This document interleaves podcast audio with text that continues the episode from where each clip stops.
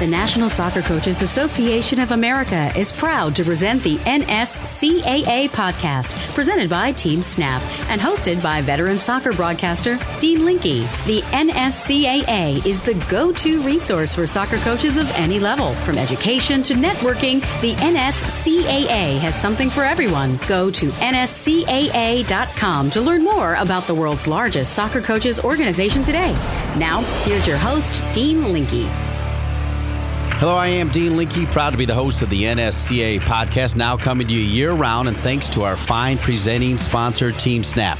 Another great show for you today. I think coaches at every level will indeed enjoy it. Our second guest will be the Wales men's national team coach, Chris Coleman, who, with coordination between the NSCAA and the LMA, was kind enough to answer our questions. You will enjoy his interview. And off the top, we were joined by a man who will share his experiences with coaches at every level, including at Major League Soccer, And now the NWSL professional ranks. Kurt Johnson, now president and general manager of the North Carolina Football Club, which consists of the NASL's North Carolina FC men's professional team and the NWSL's North Carolina Courage professional team, as well as one of the key players in the formation of NCFC Youth, which now includes the Capital Area Soccer League and the Triangle Football Club, will join me. Kurt played as a youth for Castle, helped captain NC State to the 1990 College Cup, and he was general general manager for the MLS Cup and Lamar Hunt U.S. Open Cup winning Kansas City Wizards, among other high level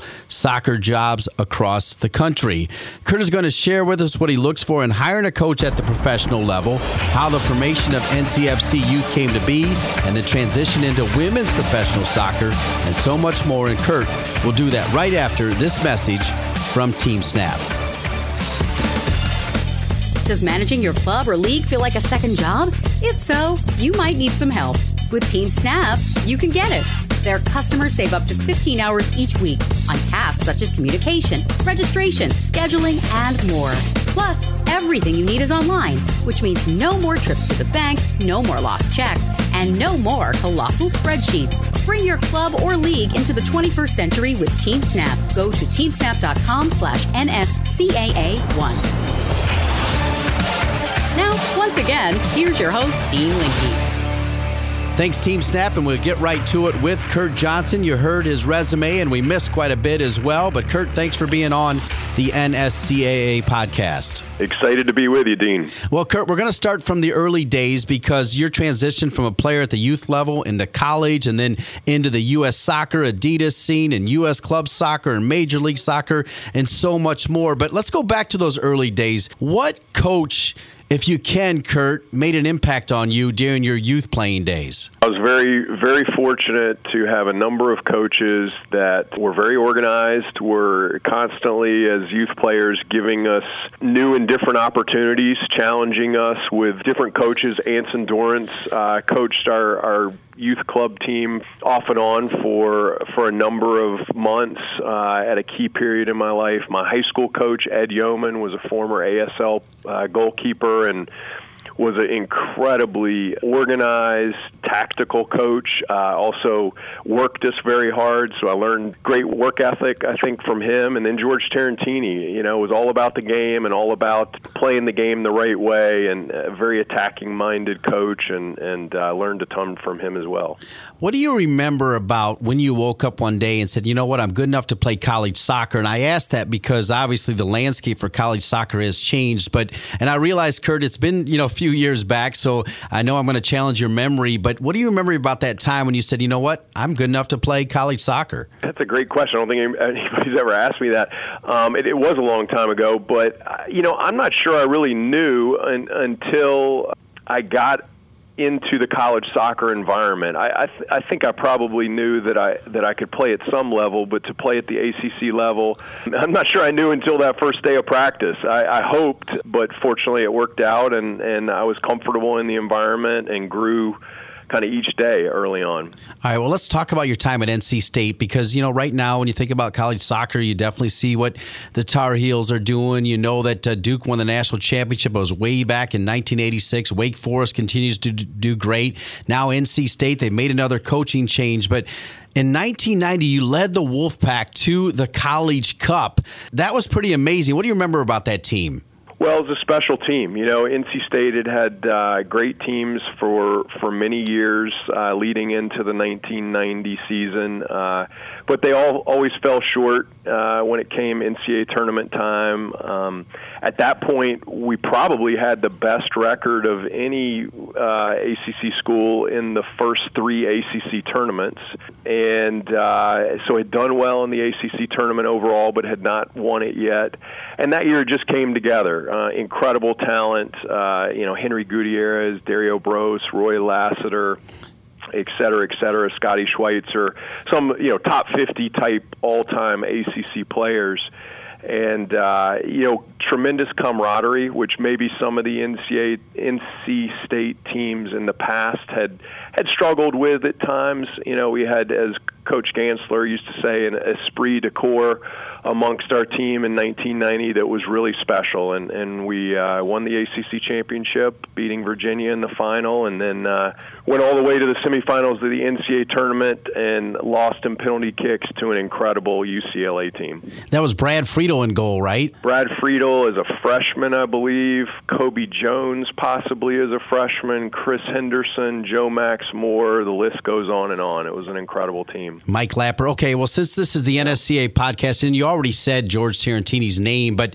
you know he was an interesting cat. I remember him spending time with Bora Milutinovic, very eccentric. George, very eccentric. What was it like playing under him, Kurt Johnson? Well, Coach Tarantini was pretty much the soccer version of Jim Valvano, and, and uh, many people may not know George Tarantini, but uh, a lot of people have over the years gotten to know Jim Valvano through the 30 for 30s, uh, et cetera, et cetera. And, and so uh, Coach Tarantini, uh, looking from the outside, it was kind of, he was kind of flamboyant and boisterous and strutted around, but you know, really fundamentally, he was about the game. We played a lot in practice. We we played all sorts of crazy games, 13 versus 7 and the 7 were the core starters and you know, it, it was uh, a lot of possession, a lot of attacking, and defenders. You know, you, you learn by trial and error a lot. You know, you were playing against incredible players: Tab Ramos, Henry Gutierrez,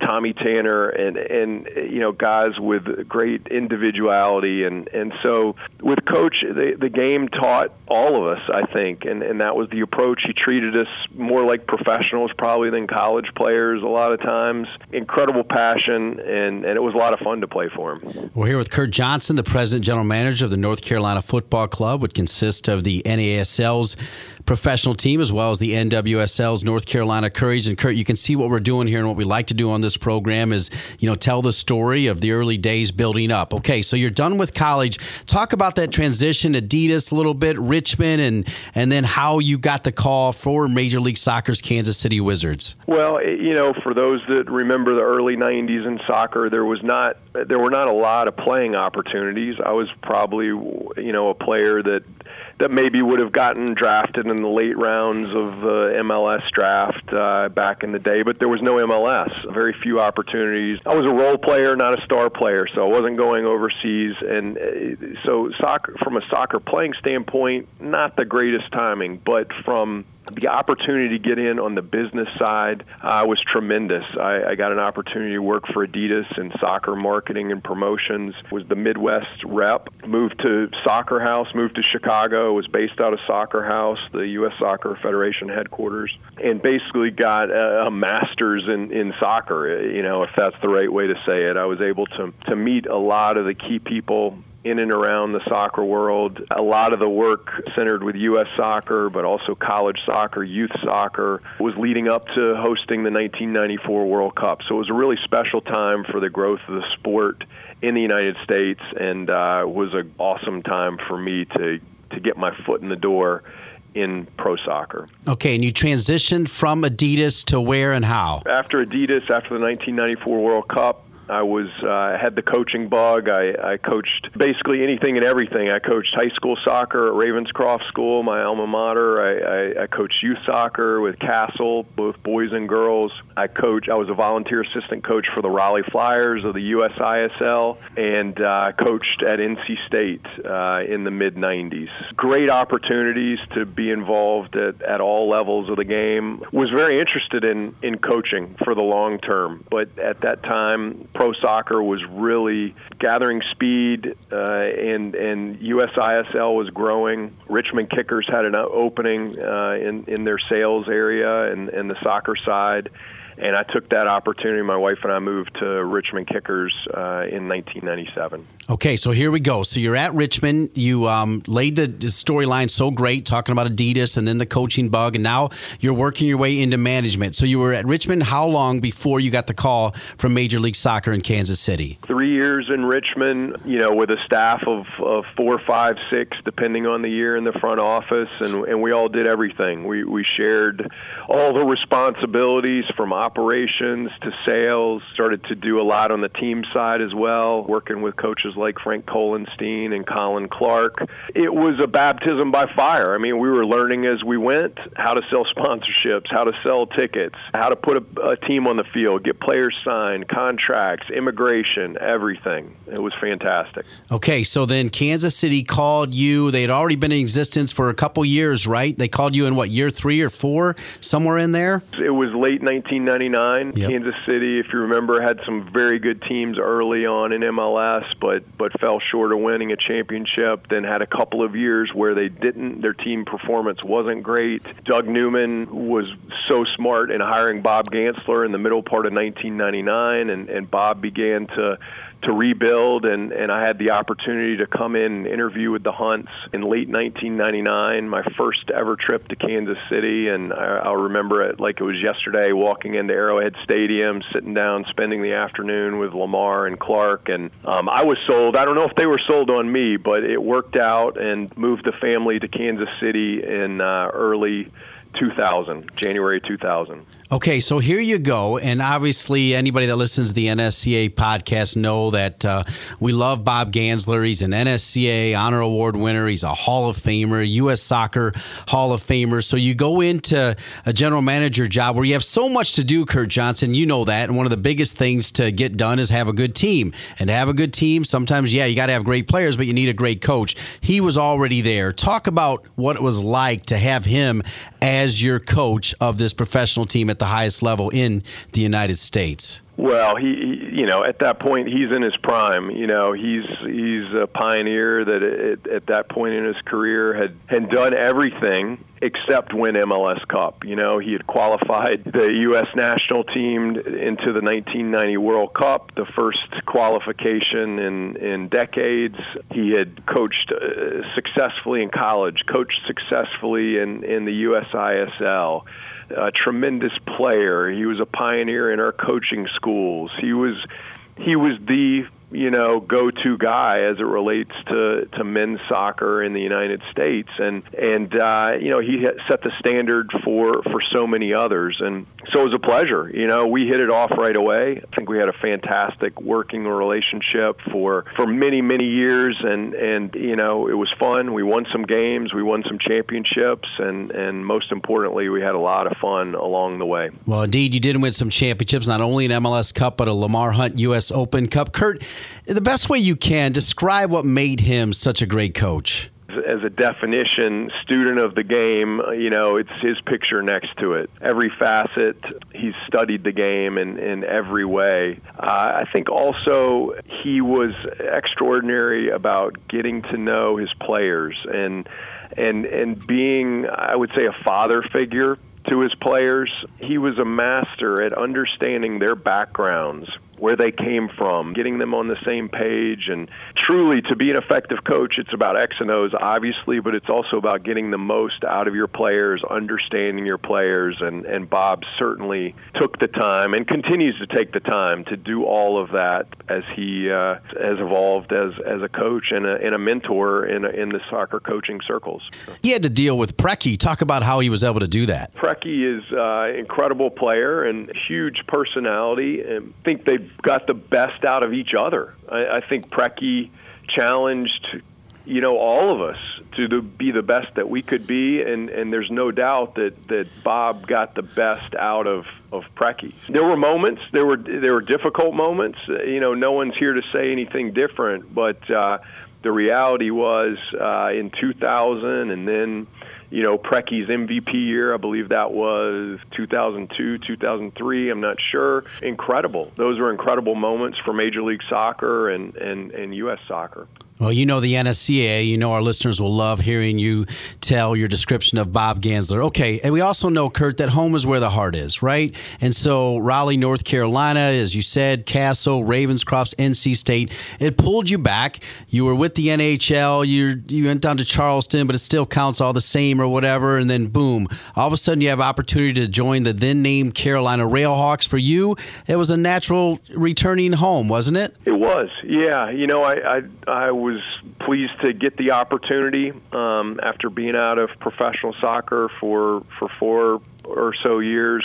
I felt like it was the right time for soccer in the Triangle to really blossom at the professional level. Uh, I felt like it was necessary, you know, in 2011 for us to to move the game forward from a professional standpoint in the Triangle and in North Carolina, or we'd get left behind, quite honestly. And it's been uh, a lot of labor, but a lot of fun, and I think we've made a lot of progress.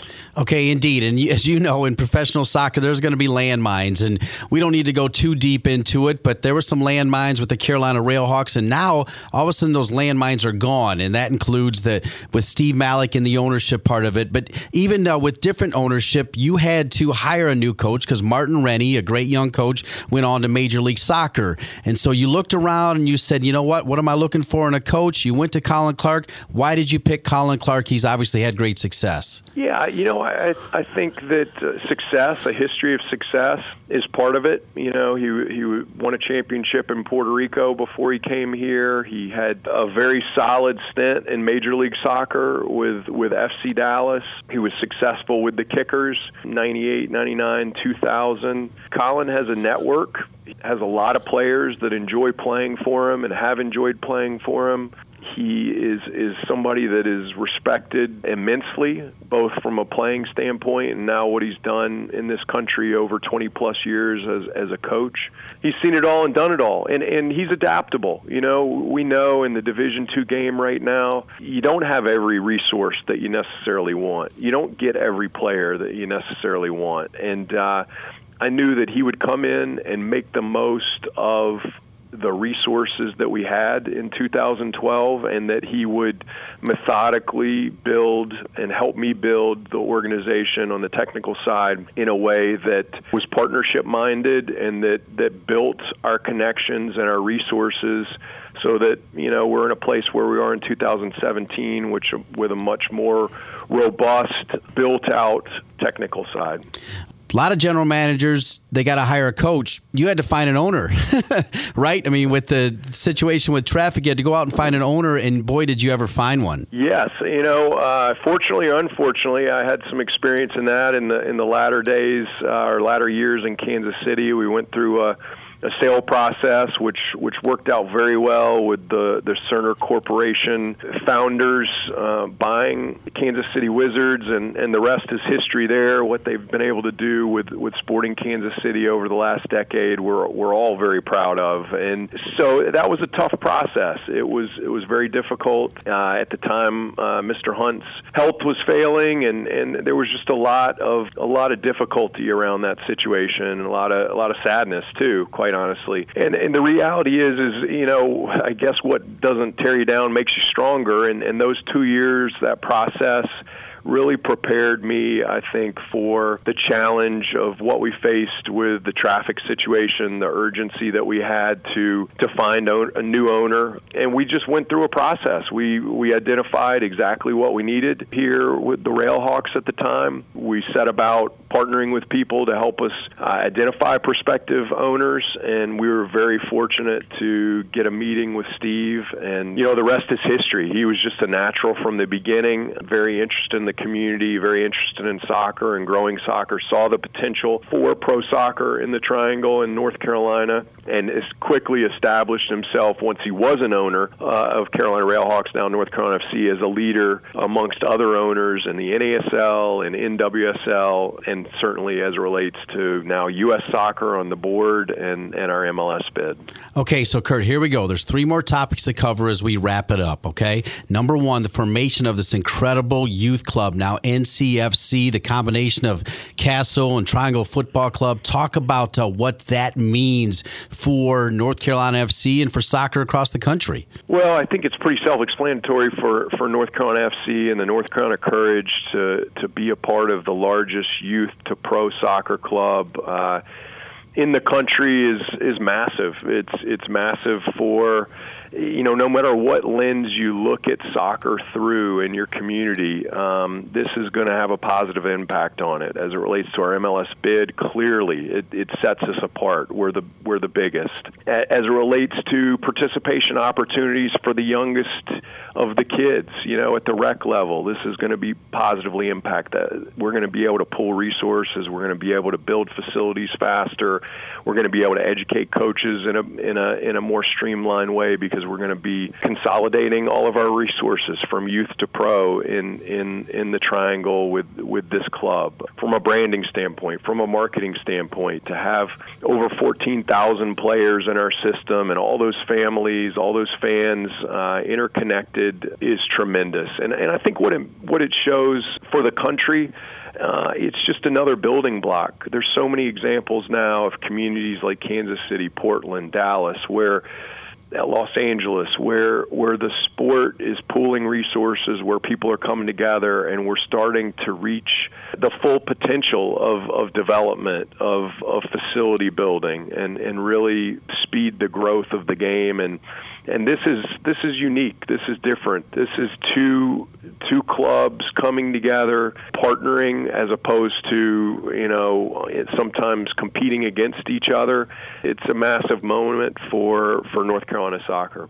Okay, now you continue to grow and learn and everything you're doing, and now you're in women's professional soccer. What has that been like bringing the North Carolina Courage here? This is just a natural piece of, of the puzzle for for soccer in North Carolina. We've been leaders in in the women's and girls game uh, since the late 70s in terms of participation opportunities. Uh, we've been leaders in terms of gender equity and and uh, college programs with with North Carolina, Duke, and NC State, and, and the dominance of the North Carolina program.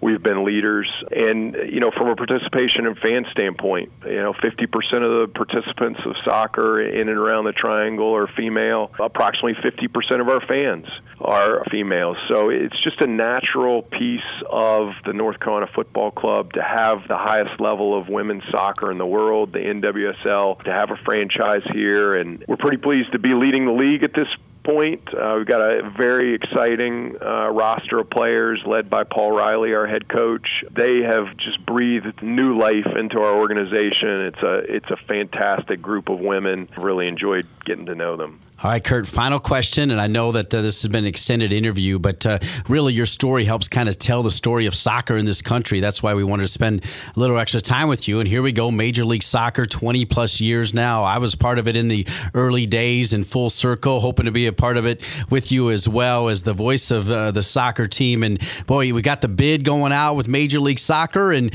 give us an update on how that process has been, how you're feeling about things, and how grueling it is because it's not easy. We're five or six months into our process in the sense of, of announcing our intention and, and submitting uh, the beginnings of our bid and and now uh, adding to that bid over over the last couple of months with the the youth to pro club announcement, narrowing down our, our sites, hoping to come forward with with a specific site and development plan here uh, over the next couple of months. Planning to have Major League Soccer visit in the next couple of months. So our bid is coming together. We are incredibly bullish on North Carolina Carolina and the Triangle, both from a history standpoint. We've hosted the best Final Fours here, men's and women's. We've hosted the best of, of youth soccer and youth soccer tournaments. Um, we've got some of the finest facilities. We were leaders in building soccer specific facilities. And now it's time for us to to join uh, at the highest level in Major League Soccer. We know it's not going to be easy. There are a lot of communities out there with great bids, but we we feel confident that it's not a matter of of if but when. We feel very confident that the Triangle will will have a Major League Soccer team in the near future. Outstanding answers, and Kurt. Finally, as you know, as we talked about your accolades at the youth level, and then going on to college, and then all of the time you've spent in professional soccer, now with NWSL, and goals to be with Major League Soccer. You know, the NSCAA is kind of a unifier with every single alphabet soup of soccer. You've been to the convention, you've been around the NSCAA coaches. What do you think of the organization? Well, I know it well uh, from my time in Kansas City and, and having it based there. Very proud of the work that the NSCA does. No one other than my parents and, and close friends, uh, you know, family members have been more influential in my life than the coaches that I've been around. There's not even a, a, a question from my PE teacher when I was a little kid to my youth coaches, high school coach, college coach, and and the coaches that I've been able to work with. Incredible group of people, and my passion for the game comes from my interactions with with those coaches, and and uh, in large part. So love the work the NSCA does to to grow the level of coaching and and the amount of coaches and the passion around the coaches and uh, their commitment to the game as a whole, not just coaching, but college soccer, youth soccer soccer, soccer at all levels, has been a huge part of the growth of our sport over the last couple of decades. Phenomenal answer, phenomenal interview. It's not every day you can talk to somebody that has the tie-in with Bob Gansler, has the tie-in with Tab Ramos, has the tie-in with Lamar Hunt, and the list goes on. Boy, you did great, Kurt Johnson. Appreciate it. I want to wish you all the best with your bid for Major League Soccer with Steve Malik. Thanks so much for being with us. Thanks for the good words for the NSCAA. Really enjoyed it, Kurt. I thoroughly enjoyed it. Anytime. All right, speaking of great coaches, Chris Coleman, the head coach of the Wales men's national team, is next on the NSCAA podcast presented by TeamSnap. The NSCAA is proud to announce the launch of our online Foundations of Coaching diploma. This online course has been developed as the perfect introduction to coaching youth soccer for the first time and a helpful refresher for those coaches coming back to the youth game. It provides insight to targeted activities and age appropriate instruction for beginning to advanced players and is free to NSCAA members. Visit nscaa.com/jobs to learn more. Still managing your club or league on paper and spreadsheets? Go paperless with Team Snap. Their customers save up to 15 hours each week on communication, registration, scheduling, and more. Plus, they have way fewer paper cuts. Bring your club or league into the 21st century with Team Snap. Go to teamsnap.com slash NSCAA1. Now, once again, here's your host, Dean Linke. Welcome back to the NSCAA podcast presented by Team Snap. Special thanks to our first guest, Kurt Johnson. Well, the League Managers Association, the LMA, has again conducted interviews on behalf of the NSCAA, including an interview with Wales men's national team head coach Chris Coleman. And we bring that to you right now. Hello and welcome to St George's Park, England. Uh, we're very fortunate today to have Wales manager Chris Coleman with us. Uh, he's going to answer a few questions about Wales, his career, and, uh, and, give us a bit more insight into life as an international football manager. So, Chris, uh, welcome. Thank you. So, last summer, Wales debuted at Euro 2016 in stunning fashion, winning your group over England and going all the way to the semi final. That run came four years into your tenure with the national team. How did you go about the process of implementing a culture and identity that paid off so tremendously in France? I think it was. Um you know, my first two years, first 18 months really didn't go to plan for various reasons. And when we started the second campaign, I was very clear in what I thought we needed to do um, to, to, to be successful. Very clear in my game plan um, and in our in our planning.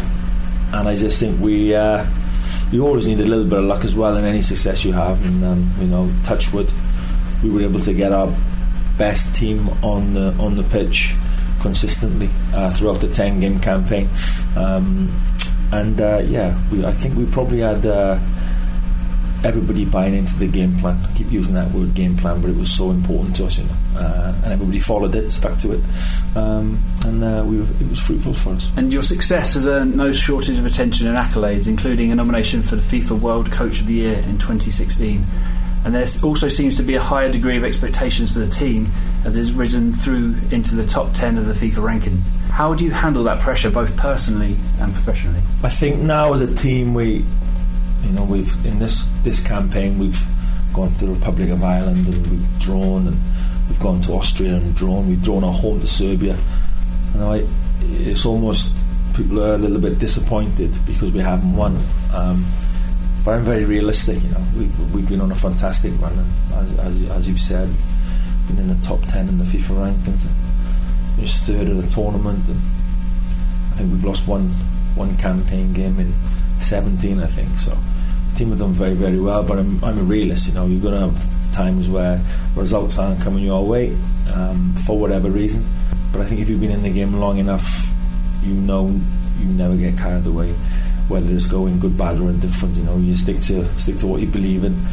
Let other people do all the talking, um, whether it's good or bad. You just stick to what you believe in. And, um, it's great when you have a bit of success, and we've never had success like we've just had in the last two or three years. And yeah, we, you know, we, have had to deal with things slightly differently, but um, in in a way, you know that you know if you're going to do something a little bit special, people are going to stand up and take notice of you more than what they normally would. You just have to, to learn to live with that, um, and that's what we're finding out right now. And through the five games so far in the World Cup qualifying campaign, Wales has yet to trail, uh, yet you sit third in Group D with four consecutive draws. What will be the key in the final five qualifiers to put Wales in position to reach the World Cup for the first time in 60 years? I think for ourselves, Republic of Ireland, Serbia, and Austria, the teams were looked upon as either first or second in this tough group. Uh, there's also Georgia, who are a good team, and Moldova. Um, they've all got something to say. But I think in the remaining games, you, you, you probably need to win four out of the five, which is never easy. Um, but that's the same for all four teams, you know. Uh, we are capable of going and win three or four on the bounce because we've shown that we've done it before. Um, but before is before is in the past. It's not going to help us in the future you know, for, for any one of the teams I've mentioned, if we're going to qualify or going to get to that second playoff spot, you seriously have to look look at winning four the five games. And an international football is never ever easy, but uh, it's you know it's doable. We're capable of it, uh, but that's what we're all looking at. And moving now to the uh, the fact that the men's and women's finals of the UEFA Champions League will be held in Wales in June. How big of an honour is this for the federation to host these two events for the first time? Yeah, huge. I think you know we're a small nation in terms of you know there's three, three, three and a half million uh, people in the population of Wales, and you know, and it's, not the biggest country, but nevertheless we've always tried to compete um, at the serious level um, on, on, on all different sporting fronts. And, for us to achieve what we've achieved. Um, not just a football team, but obviously we've always had a very strong rugby team. Uh, but now to get some of these, uh, you know, the, the big sporting events to come to our country is a huge feather in the in the cap of everybody involved. That's tried um, relentlessly over these years to for people to stand up and take notice of us. Um, so to get you know the Champions League final as well is an absolute being being in the football industry myself, the Champions League final is absolutely fantastic for the whole nation, and um, I think Cardiff's a fitting city for it. The stadium, no doubt, is magnificent. Uh, so yeah, it's a huge honour for us to to stage these huge sporting events. Okay, and the final, with it being held in uh, his hometown, Gareth Bale is hopeful of recovering from a calf injury in time to play a role for Real Madrid, followed by a World Cup qualifier just eight days later in Serbia. So how does the relationship work between a player, his club, and his national team in management of an injury, all the way from evaluation to treatment to ultimately squad selection? Transparency, basically, um, right the way through. We're very fortunate that I'm very fortunate that we're a fantastic medical team with me with Wales, and we monitor everything, everything the player the players do when they come with us, um, from f- food they eat, the sleep that they get, the rest they get, the the sessions that they have, what type of work it was. You know, that's all documented and given to the clubs. It's all there for the clubs if they need it. Um, and you have to build these relationships up with clubs because effectively we're borrowing their players because the players don't belong to us; they belong to the clubs. You know, they're under contract with the clubs, and um, so you have to treat them properly. And ideally, we send the players back in good enough condition to to, to play uh, the next game for their club after international football. You know, that's the ideal world. Um, so, but then you you know you have to, to, to build relationships, build trust, um, and that comes through honesty. And uh, I think we've we, have we have got a great relationship with Real Madrid. They've never ever stood in our way uh, in terms of us taking Gareth. They've never put obstacles in our way. They've always been fantastic. They realise that Gareth's very very passionate about Wales and representing his country. They know how important that is to him uh, and they've been absolutely wonderful people to work with. They really have. So, um, yeah, there's been uh, there's not been one incident where I've looked at it and thought maybe we could have done that better, or maybe Real Madrid could have done that better. So, in, in that instance, with with, with Gareth Bale and, and, and his club Madrid, absolutely first class. And I've got to say that about 99% of our players in the clubs. You can't please everybody all the time. There's always a problem now and again but you know it's understandable. But predominantly, you know, Touchwood, I have to say, in my experience it's been uh, the clubs have been easy to deal with, and you know, sort, sort the players. We mentioned Gareth, uh, but he's part of uh, something of a golden generation of players rep- representing the Welsh national team at the moment, alongside the likes of Aaron Ramsey, Joe Allen, and others. What initiatives have been put in place to produce such world class talent, and what role has coach education played over the course of that process? Well, I think we've produced world class talent. I'm talking about my lifetime as a professional footballer. I played in some very, very good teams, you know. You know, I played in one team with Neville Southall, at the time was probably one of, if not the best goalkeeper on the planet. Ian Rush, definitely one of the best strikers on the planet. Um, Ryan Giggs, Mark Hughes, all in the same team, you know. Top talent.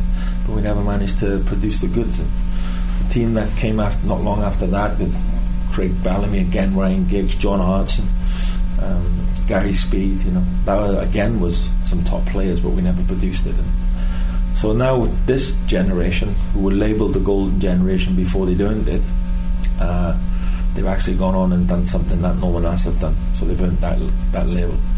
So what all we can do as a nation, you know, we've only got so many boys, so many young youngsters that play football. There's only so many of them are going to going to make it through. We've got to try and improve the the quality of the grassroots football, in, in, improve the the facilities, you know, the pitches, the changing rooms where they where they train, when they train, more game time, more ball time for, for young players, more pitch time. Uh, and that's investment, that's a huge investment.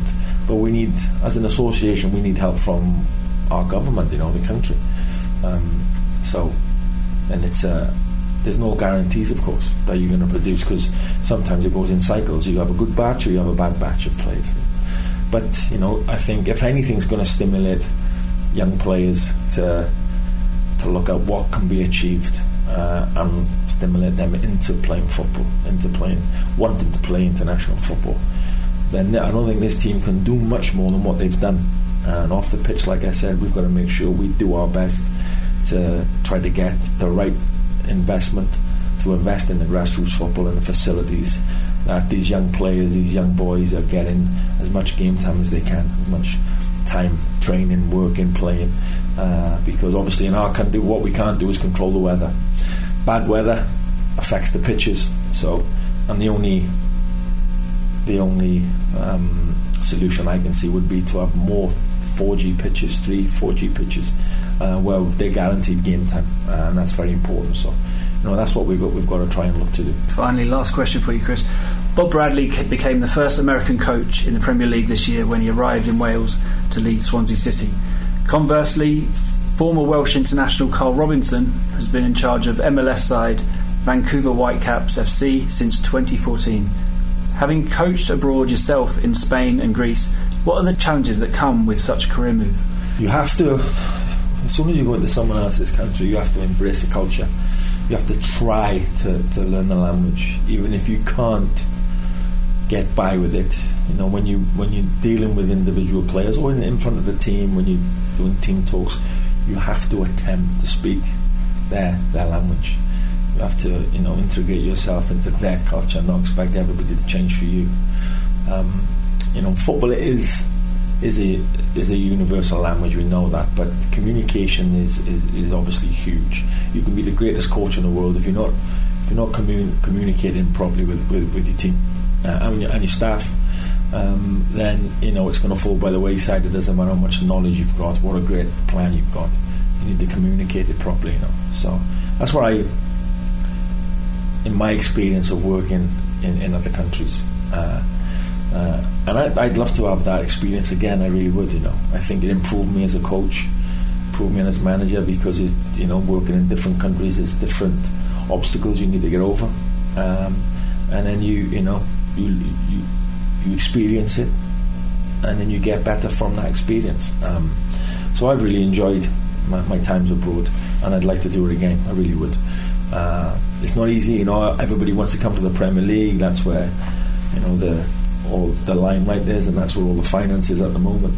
So it's tough. I think probably 50% of the Premier League managers are not British, uh, and certainly the the top three or four clubs, the managers are not British. We know that Tottenham, Chelsea, Tottenham, Manchester City, Liverpool, Man United, all foreign coaches. Um, so you know, I think that. Um, not enough British coaches work, go, go abroad to work and that's because largely everybody wants to work in the Premier League. Even the Championship is a big league. Financially, it's you know there's there's rewards there. But for me, I would recommend to any coach if they are, if they have a chance, any British coach, as many as they can, if they get the chance to work abroad, go and work abroad because it definitely definitely improves you as a manager and, and as a coach. Thank you again for taking the time to speak with us, and on behalf of the LMA and the NSCA. Thank you. Thank you very much. Thank you. Yes, thank you indeed to Chris Coleman, head coach of the Wales men's national team, and thank you indeed to the LMA, the League Managers Association. I also want to thank Curt Johnson, the president general manager of North Carolina FC, covering all bases of soccer across the country. And thanks to all the good people at the NSCAA, including Ashley Goodrich, Kurt Austin, Sean Chevrolet, and the rest of the gang. We'll see you in two weeks for another edition of the NSCAA podcast presented by TeamSnap. By being a member of the NSCAA, you are part of the world's largest network of soccer coaches. Here, you can find coaches like you who are passionate about bettering themselves and their players. Go to nscaa.com to find out more.